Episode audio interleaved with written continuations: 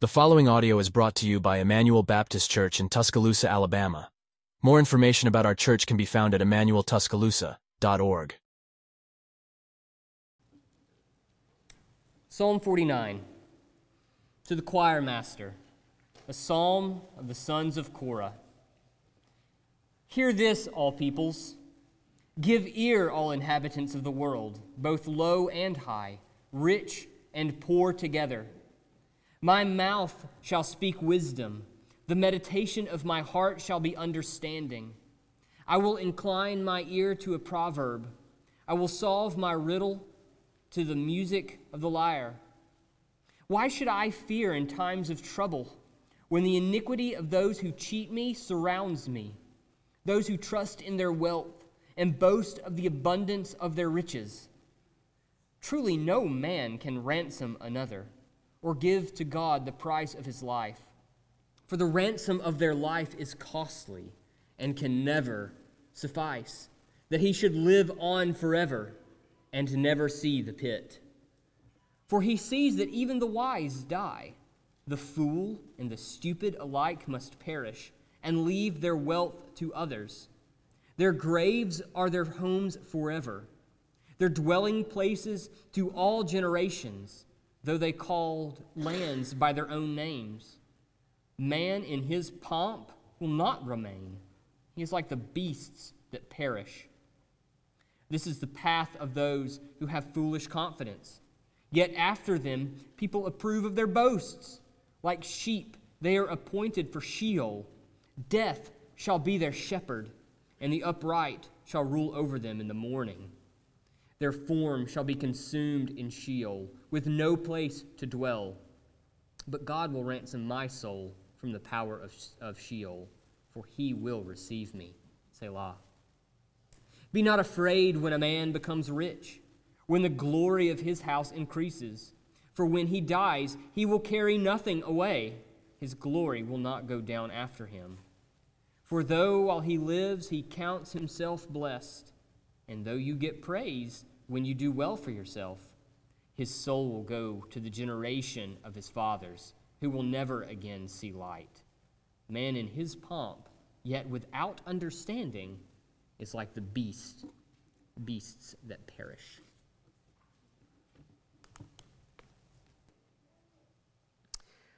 I want us to consider for just a minute, just a few current events, all right? This is not normally the way I open a sermon, so just bear with me for just a second. Apple, Microsoft, Google, Amazon, Facebook, and Tesla are among the richest companies in the world. Every single one of them is worth more than $1 trillion. Most of them are worth more than $2 trillion, and Apple is worth $3 trillion. Just let that sink in for just a minute. How much money that actually is. So in terms of global wealth, it would be hard to imagine more buying power concentrated in the hands of a few people than that. I mean, can you imagine how much buying power collectively they have together? Following the invention of the smartphone in 2007, the so-called information age went into warp speed. It exploded, and it vaulted these companies, some of whom didn't exist at the time, into the stratosphere of wealth. But along with their wealth, also their influence. With the boon of the smartphone also came the advent of social media. Since social media came onto the scene, listen to this, child suicide rates have skyrocketed by 150%. Think about that. We know what the cause is. But it's not just influence over our lives. They clearly have influence over our lives, even the lives of our children. They clearly have influence. But it's not just influence over our lives directly like that. Influence in the halls of government as well. Amazon, Apple, Google, Meta, which would be Facebook, and Microsoft spent nearly $69 million lobbying the federal government in 2022. And that's up from $55 million in 2021. Much of this spending is influencing votes, bills, all kinds of other things that benefit the company more than you. Do you have $69 million to give to? No, of course not. If you do, just come see me after this is over. Just kidding. It's not just the rich tech companies that have real-world power either. Over the years, the elites in places like Hollywood have had tremendous sway over the culture, from fashion trends to philosophies, thoughts, the way that we think, the way that we interpret the world around us has been heavily influenced by the media that we consume, put out largely by them. And now, in today's world, social media influencers are telling us all what to think about everything from politics to what beverage you should drink. Everything under the sun influenced by them. And if that's not enough, nearly every politician the world over would be considered wealthy by anyone's standards. Every single one of them. Millionaires, some multimillionaires, maybe some even more than that. And then they gather together once every year or so, and that makes us all real nervous, doesn't it? When we see the videos that come out on YouTube and watch the news and things like that, talking about all their great plans that they've got together that they're going to, bring to the world. Now we've got this thing out there on the horizon that they're developing, artificial intelligence, and it's supposed to take everyone's job, no sweat off their back, but, end up replacing us all at some point. So much of our lives are ruled by the rich, the wealthy, people you didn't elect, people you don't know, that have influence over your lives and over the lives of your children. And as much as we roll our eyes at the things that come out of their mouths sometimes, we think, oh my goodness, I can't believe people actually believe that. There's no denying that the worldly power and influence that is to be had lies in the hands of a relatively few, very wealthy people. And the answer is no. I'm not about to announce my campaign for president. All right? I know you're all thinking that. He's about to run for president, isn't he? No, he's not. But don't you have to ask sometimes? When you maybe watch a YouTube video or you're watching the news or something like that and you hear one of these things and you roll your eyes, and don't you have to think, why these people? Why are these the ones? Why are these the so-called cultural elites? Why do they have all the money? The people that seem to want to do the worst things with it, why do they have all the power and influence? Don't you think sometimes, I would so much rather Billy Graham have had, a little bit more of that, and just, people that you think are kind of good people on the whole. Wouldn't you rather see them entrusted with some of that authority? Why is it that these people are running the world? Our psalm this morning is really meant to encourage God's people, because there's a fear that all this power that lies in the hands of the wealthy and the godless in the world is going to lead to my detriment. There's a nervousness amongst God's people that says, I don't know what to think about all this. What do I do with these people that are running things, that have so much power and authority and influence, and they don't seem to use it for very much good at all? Now, that could be a local village, as probably it might have been in the psalmist's day. Just a person who is over that village, who has power and influence and authority. Or it could be, like in our day, the wealthy and godless of the world, who seem to have control and power and influence and authority that control so much of the world's operation. His point remains the same. No matter whether you find yourself in a small village with a chieftain who seems to be running in a godless direction, or whether you're in a world like ours with social media, his truth is timeless. It applies to everyone equally. Psalm 49 is basically this extended proverb, and I kind of like this. It's very difficult when you read it. It's very hard to understand what he's getting at, but I kind of like it because it's a little bit different. It's a little bit off the beaten path of what we normally do. It sounds very much like a proverb, but it's extended out over 20 verses like a psalm. We're used to those proverbs being just very, like a short one or two line little pithy statement, you know, that we read in the book of Proverbs, and one, then the next, and the next, and the next, and they're not really connected to each other. Psalm 49 is kind of like that, but it's expanded out over about 20 different verses. And so the author is going to introduce that to us, and he's going to tell us what he's doing here in verse 1. Look at it. He says, "Hear this, all peoples. Give ear, all inhabitants of the world, both low and high, rich and poor together. My mouth shall speak wisdom. The meditation of my heart shall be understanding. I will incline my ear to a proverb.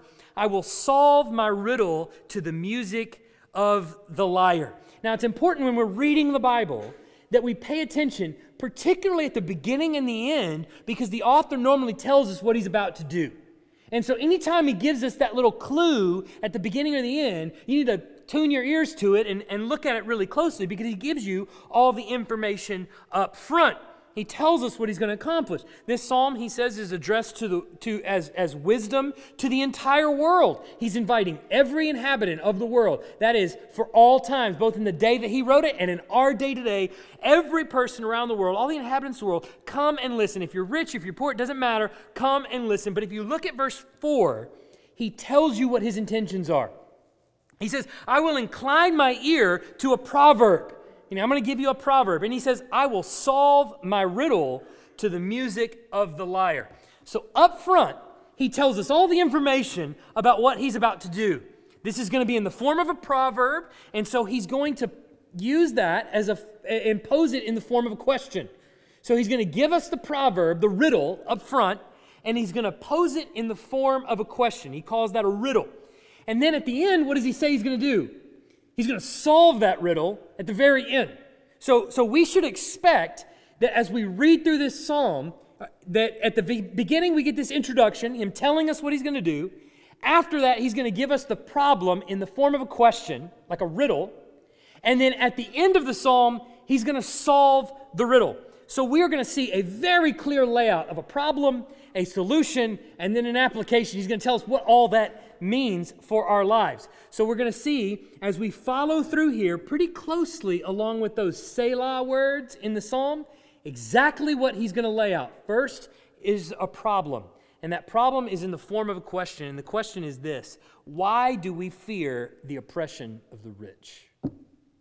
Why, God's people, do you fear the oppression of the rich? Why do you fear the oppression of the rich? Look at verse 5.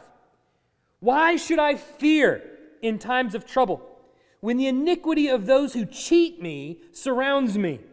Those who trust in their wealth and boast of the abundance of their riches."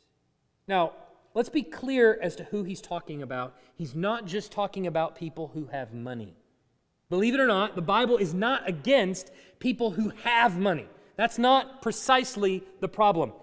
These are the kind of wealthy people who first have a personal impact on the poor.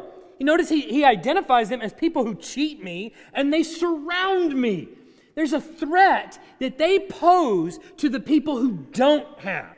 These are the people who have, who got there either by ill-gotten means, or who are using their money and their power and their influence that follow behind the money for nefarious purposes. So they're cheating the people that they can manipulate. They're robbing the people who are poor. It's the kind of people who are causing other people to suffer because of their money. You understand?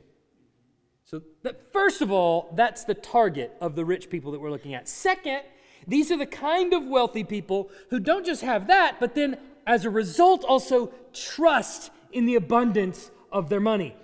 This is the problem with quote-unquote rich people in the scriptures. It's not simply that they have money.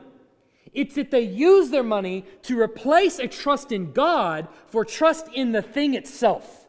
It's no longer about God who's provided the money. Now it's about the money as an end in and of itself. So they flaunt what they have, and they find security in the things that they possess. And if you look down at verse 13, it says, "This is the path of those who have foolish confidence." So this is the kind of wealthy person that we're talking about. Not just someone who happens to have money, who God has blessed with a lot of money. There's plenty of representation of those people throughout Scripture. But what he's talking about specifically are people who use their money and power and influence for nefarious purposes and who put trust or foolish confidence in the money that they have. The Bible isn't necessarily against people that have money, just against people that put their trust in it. Now, when I say that, that's not to try to get us, any of us in this room, out of feeling guilty over the way that we think about our money. It's not a way of going, whew, thank the Lord he's not talking about me. No, hold on.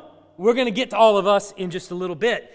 But really, within this room, there are probably everybody in this room has a place in their life where they have either found security in money or desired a lot of money.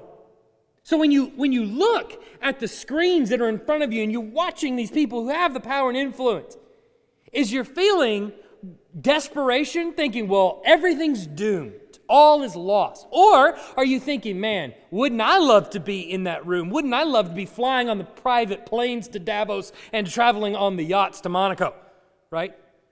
Well, in the event that we are looking at that and desiring it, we're just as guilty.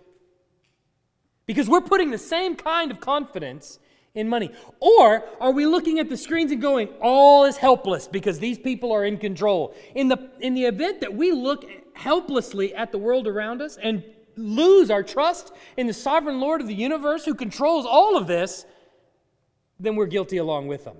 Because all of our confidence still is in riches and wealth. So it's not a desire to get us out of feeling guilty over any of that. In the event that we see that in our heart, we should repent of that sinful attitude. But it is to say that the people that are in view here, the rich people that he's talking about, hold that position and then lord it over others without repentance or fear of God at all. But why? Why is our fear of the oppression of these people so foolish? We'll look in verse 7. He says, "Truly, no man can ransom another or give to God the price of his life. For the ransom of their life is costly and can never suffice, that he should live on forever and never see the pit." There's two reasons that he gives that it's foolish to fear these people. Fear the people that would oppress you with their riches. The first is that that man who does that cannot buy his way out of death. Death is batting 1,000. It's taking everybody down. All right? He can't buy his way out of death. No matter how much money a man possesses, it is not enough to save his life from the grave. And why? Why is it not enough to buy his redemption? He says because his life is just that costly. No matter how much he has, he can't write a check big enough that would get him out of death. Now, do you think this is an issue in our world today? Let me read this. Just sit back and relax here for just a second, okay? Jeff Bezos, Amazon's founder and the third richest man alive. I'm not sure when that was written, but maybe it's updated. Maybe he's second now. I don't know. Third richest man alive, invested in a biotech firm in 2021 whose goal is to reverse the aging process.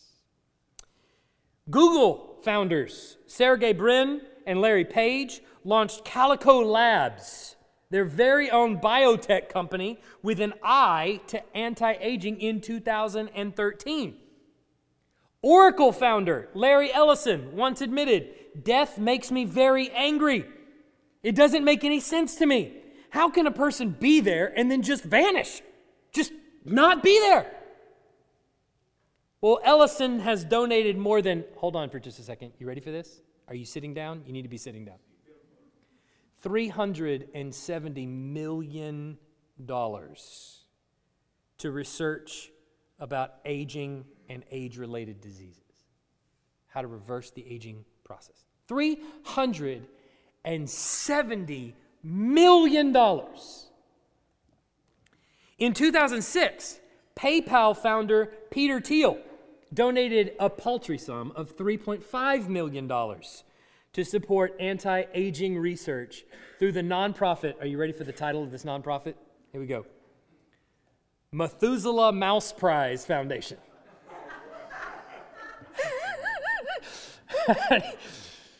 I like that guy Methuselah in the Bible. How can you make me like him? He lived a long time. All of this going to reverse aging. All of the people who have the money, what do they want to do with it? Figure out how they can live forever. So they take their money and they write checks over and over to people researching how I can live forever. And they just keep writing these checks over and over until maybe somebody gets a solution of here's how we can reverse the aging process. But here's the reason, and it's in the Bible as to why they're not coming to good answers. Why they're not coming to the answers that they want. Why their money is not doing what they hoped it would provide. It says right here in the text, no man can ransom another, or, are you ready for it? Give to God the price for his life. This is exactly what they're missing. What our friends in Silicon Valley haven't realized yet is that the price of death is not paid to the universe. It's not paid to a nonprofit. Keep me from dying. They can't collect that money and reverse the death process. This is probably why Larry Ellison is so confused by what death is.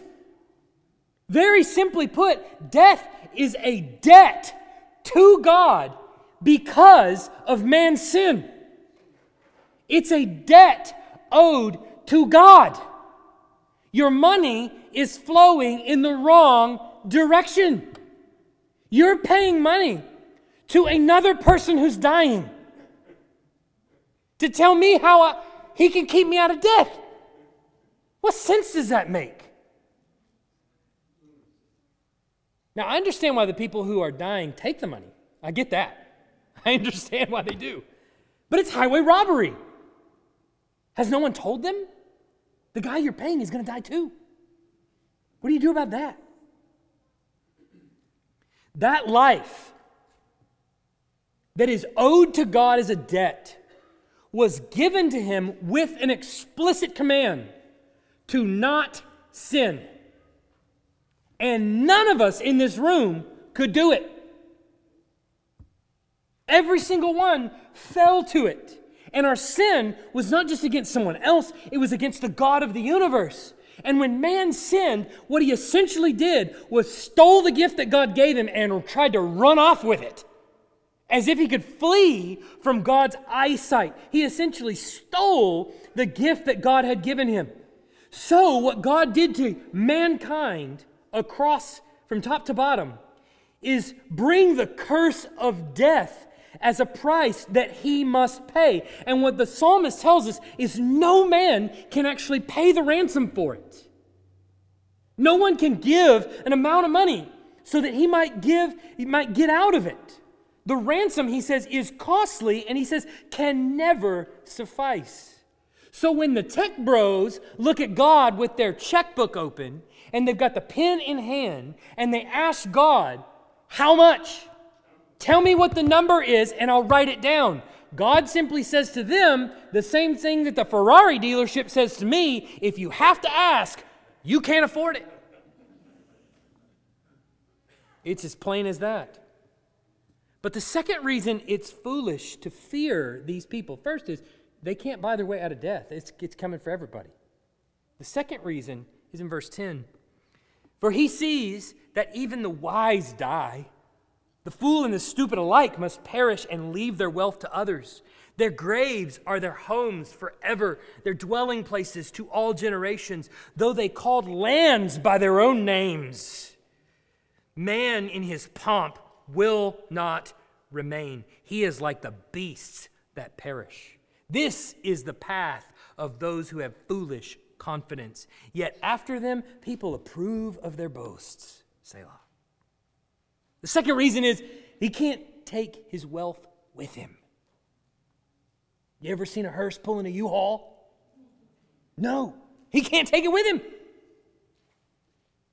Everybody's going to go into the ground without anything. And we're not just talking about the rich. We're talking about everybody, even the wise here. And he watches it happen.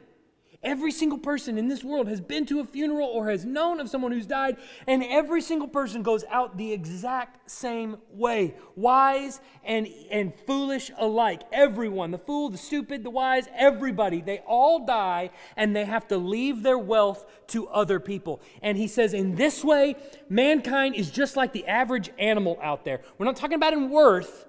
Mankind is obviously worth a lot more than animals, but what he's saying is, just like a beast of the field, you came in with nothing, and you're going to leave taking the same amount with you, right? It's going to be a net zero when you get out of here, just like the average beast of the field. So it ends with this lamentation that I don't just want to throw away here. It says this. Look at what he says there at the end of verse 13.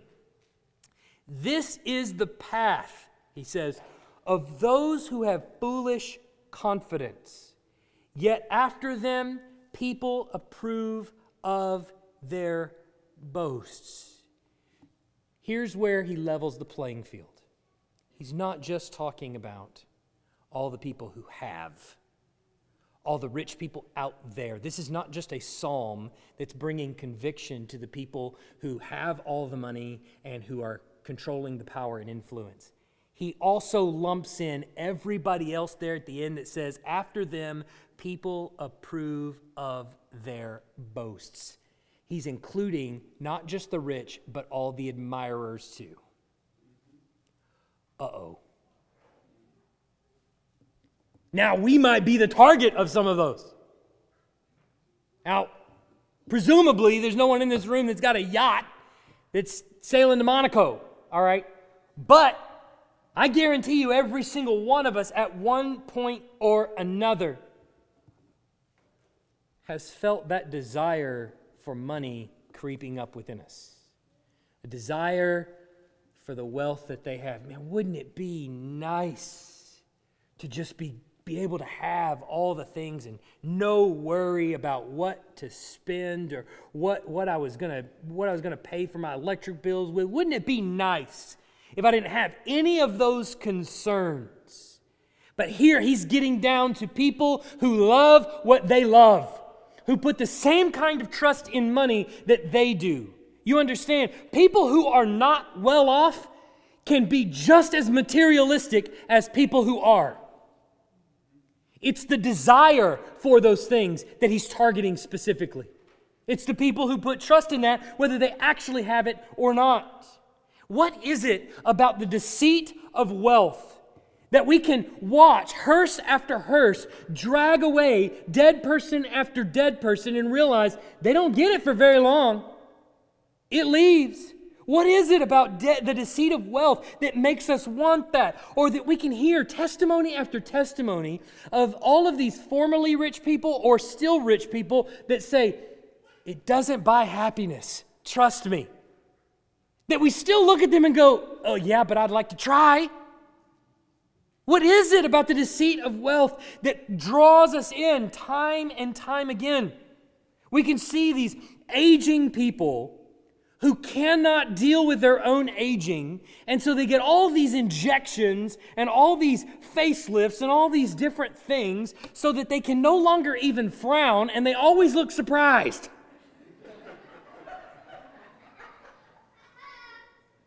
What is it about the deceit of wealth that causes us to look at that and go, man, that's the life?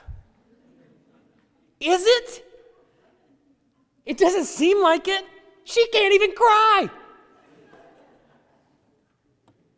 It's preposterous.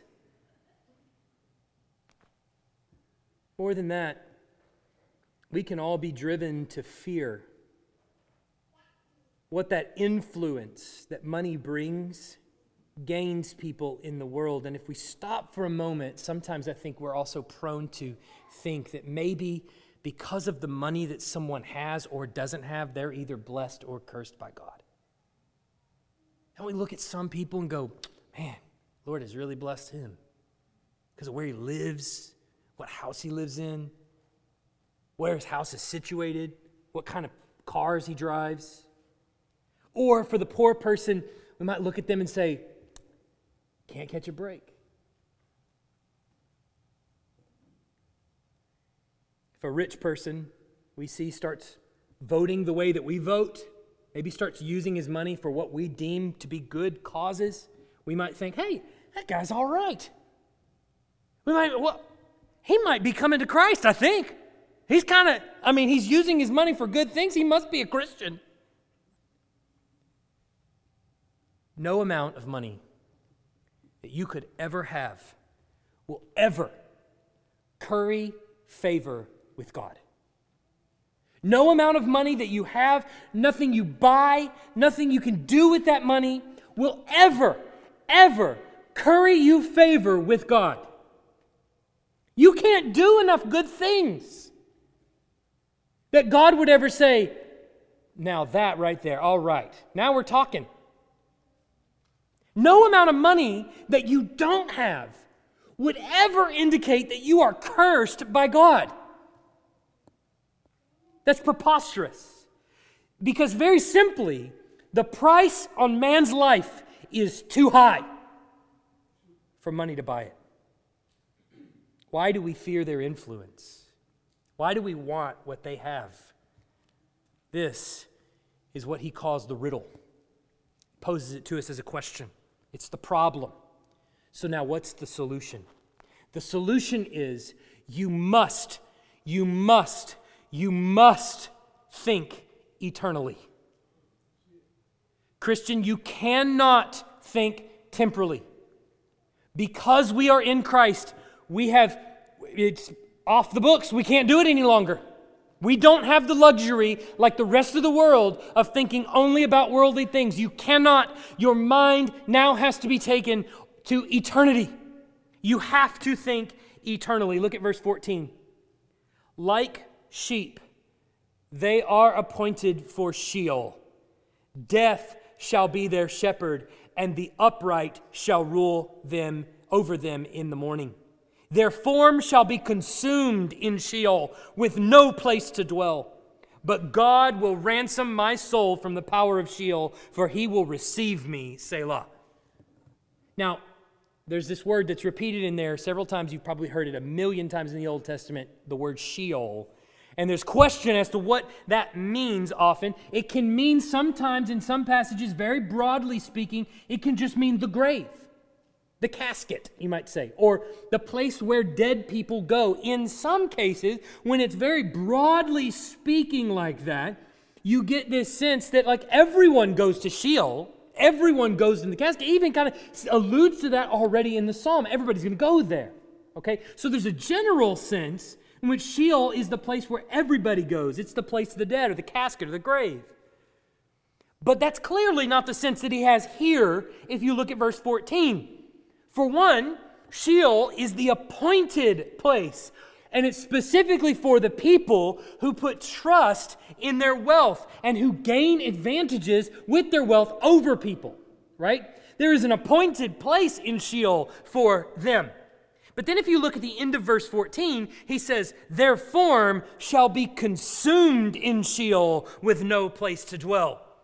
This is what I think he means in verse 15 by the power of Sheol. It's the power to consume. It rots. It decays. It's pulling you down, and there's nowhere you can get out. This is what Jesus, I think, refers to often in the New Testament as the place of outer darkness. This is an appointed place where the wicked goes to the depths of Sheol, where they rot in the grave, and there is no hope of escape. Never. So the solution to your temptation to fear the wealthy and the godless is to keep things in an eternal perspective.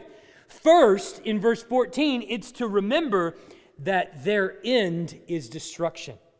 So when I'm tempted to look at what they've got and even think to myself, boy, wouldn't it be nice, what I have to remind myself is that is the path that leads to destruction. That desire that's creeping up in me for the things that they have, whether it be power, influence, or just buying power, is the same tendency that leads to destruction. And that's what I've got to remember. No, that's the path to hell is what that is. But second, look at verse 15. God will ransom my soul from the power of Sheol, for he will receive me. Now, there's a lot of irony in this verse, because if you go back up to verses 7 and 8, the word ransom is repeated several times, and it's told to the rich man, or told to us, that the rich man cannot ransom his own life. The cost is simply too much. Now, in this verse, he says the cost can be paid. It is a debt that can be paid.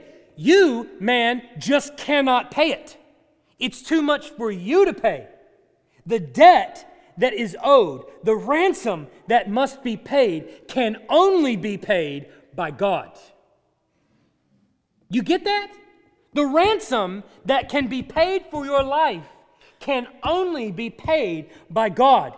The debt, in other words, that you owe for your sin is a debt that you could never possibly pay. You would spend an eternity in hell trying to make amends for it. There's not a number on a check big enough that you could write to pay that debt. The only way that your soul can be redeemed from the power of the grave is for God Himself to pay the ransom. Now, I have racked my brain over and over to figure out how this psalm points to Jesus, and I just can't figure it out. Can you help me? God Himself has to pay the ransom. No matter how many times we hear the good news of Christ, we're prone to believe that there is something that we must do. I must give God something so that He will receive me.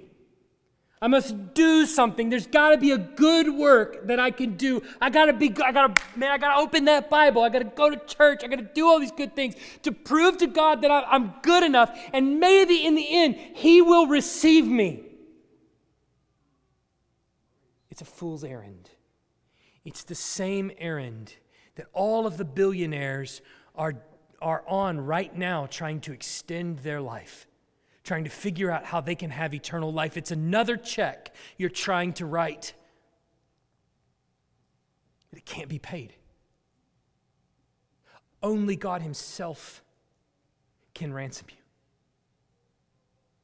So what happens is the perfect, eternal Son of God comes to earth. He lives the life you never could, a perfect life. He dies the death that you deserve, suffering the wrath of God that was owed to you, and gives to you riches you could never buy, in eternal life with Him forever for free. It's a ransom you can never pay. Not with your life, for all of eternity you couldn't pay it. And yet, time and again, we hear the gospel, and our inclination deep within is go, yeah, but I got to do something to earn it. I got to confess something. I got to do something to actually earn it, to secure it. And the whole time the gospel is saying, no, I gave it to you freely so that no one could boast.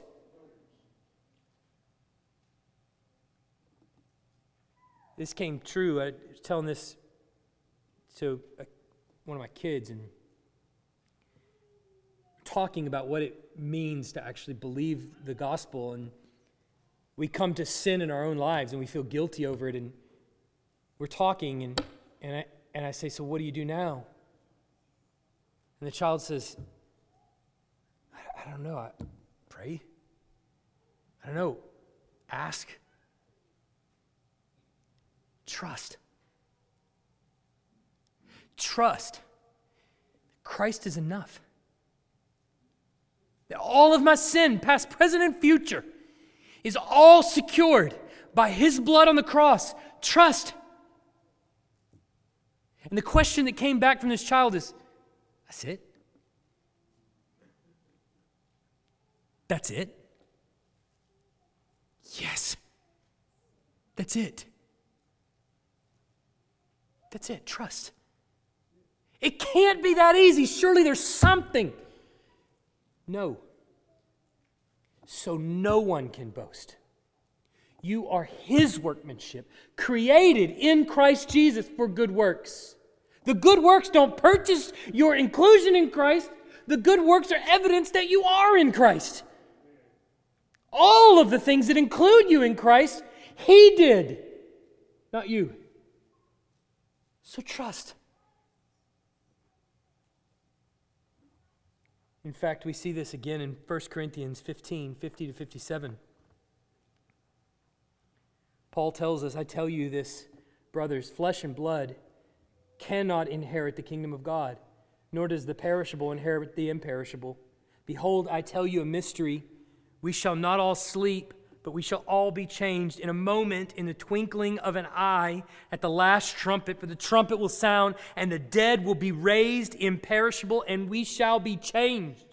For this imperishable body must put on the imperishable. This mortal body must put on immortality. When the perishable puts on the imperishable, and the mortal puts on immortality, then shall come to pass the saying that is written, death is swallowed up in victory.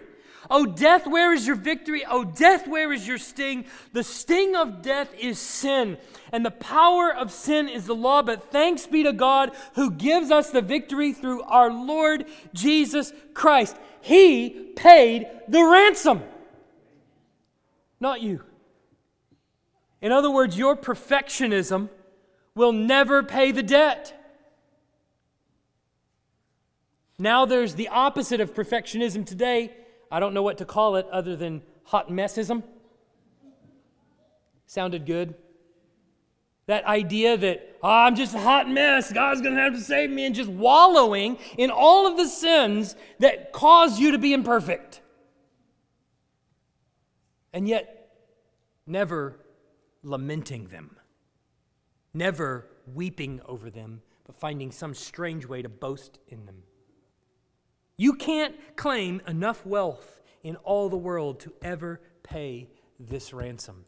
Trust in Christ is born by His Spirit that He put within you. That is the only way forgiveness, that ransom, can ever be secured. So, what is the application? Well, He tells us in verse 16, be not afraid. All of 16 and following is a summary. Be not afraid. That whole psalm, that whole proverb, the solution to the problem is all to get to the point in verse 16. Therefore, do not be afraid. What is it right now that you're looking at that you are terrified of? Are you terrified that God is going to reject you? And are you doing all the things that you're doing in order for God to look on you with favor? Good news, in Christ He does. Do not be afraid. Are you looking at the events on the screen that are playing out in front of you, all the meetings of the powerful and the things that would cause you to otherwise be paranoid? Good news, greater is He that is in you than he that is in the world. Take heart. I have overcome the world. How many times does He have to tell you, Don't be afraid. What can he do to you? Nothing. What riches are you looking at with longing that you don't have in spades in Christ? So what happens if you die poor? Tell me. What happens if you die in utter poverty, like so many around the world have and do every single day? What happens, Christian, if you die in that state? You are ushered into the epitome of wealth in Christ. Tell me what exactly you don't have that you're missing. If you are in Christ, we have nothing to fear and nothing to complain about. Let's pray. Heavenly Father, we are grateful for your word. We're grateful for the psalm. We're grateful for the message of do not fear. We know there is a temptation on all of our parts to look at what we don't have and to think, man, I wish I had it. We confess it's sin. At the same time, we pray that the needs of every person in this room would be met. Not so much that we would be like so many who look at that wealth as an end in and of itself. Not that we would be prone to not trust you any longer because we've got it all covered. But I pray you would also not make us so poor that we're tempted to do all kinds of things, ill-gotten and otherwise, to secure what we're lacking.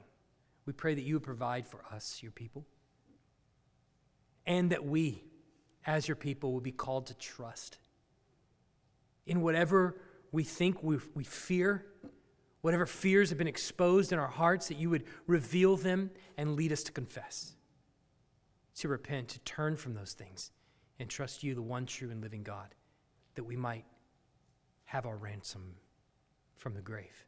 We pray in Jesus' name. Amen. Thanks for listening. If you live in the Tuscaloosa area and are looking for a church, we'd love for you to visit. Our service times are Sunday mornings at 10:30 and Wednesday nights at 6:15.